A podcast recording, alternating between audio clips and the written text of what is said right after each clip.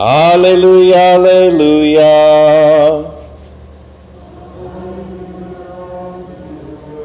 The kingdom of God is at hand.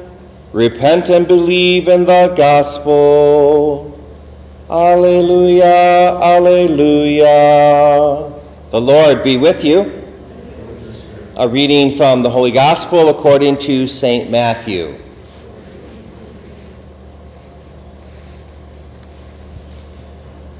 Jesus said to his apostles, As you go, make this proclamation The kingdom of heaven is at hand. Cure the sick, raise the dead, cleanse the lepers, drive out demons. Without cost you have received, without cost you are to give. Do not take gold or silver or copper for your belts, no sack for the journey, or no second tunic no sandals or walking stick.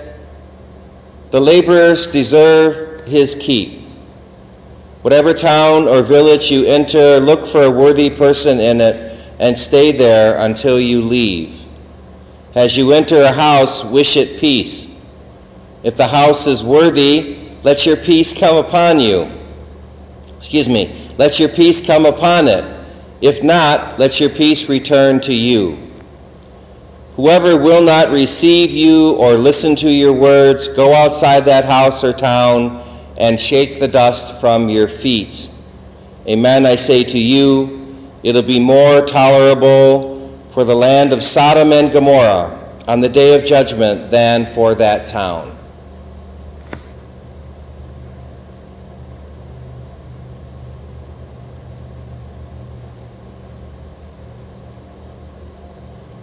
My dear friends, the good news, the gospel of the Lord.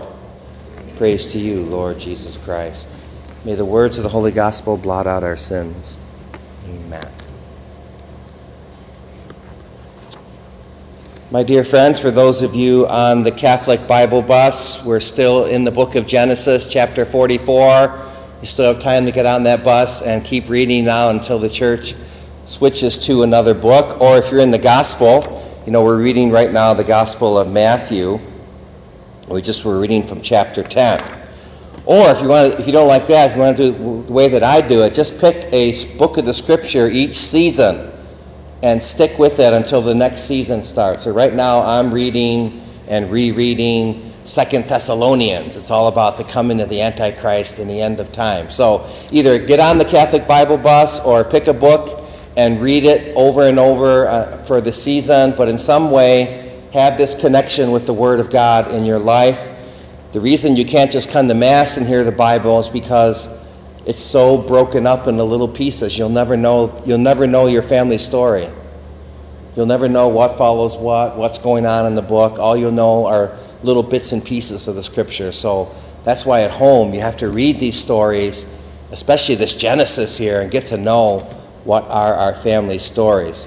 And it's this Genesis I briefly want to preach about today, for it gives us the principle here, the spiritual basic principle of divine providence. So if you remember the story, Joseph's brothers were really envious of him. They didn't like his, you know, they made a whole play about the multicolored dream coat with Donny Osmond, if you remember. They didn't like him, so they decided to kill him and luckily, Reuben spoke up and said, Let's not kill him, let's just throw him in a well. Or, no, no they were going to kill him by throwing him in the well. Then Reuben speaks up and says, Hey, let's, um, let's sell him into slavery. At least he'll be alive. So they sell him into slavery, and then he gets sent into Egypt and has a slave, and he eventually becomes a big wheel there in Egypt. He has power now. When his brothers are coming before him today, he has the power to do to them whatever he wants. And it's one of the most touching scenes in the Bible when he forgives them. And today he says to them, you know, hey, I'm your brother Joseph. And they, they all get very scared because they know they, they tried to kill him. And he says, hey, don't worry about it. Forget about it. Forget about it. It was God's will that I got sent into Egypt. It was just God's will. That's divine providence.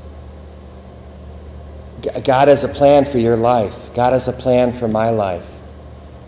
I don't often think about it, but He is the one in charge. I have a nice little prayer card in my prayer book this, this month says, Relax, God is in charge.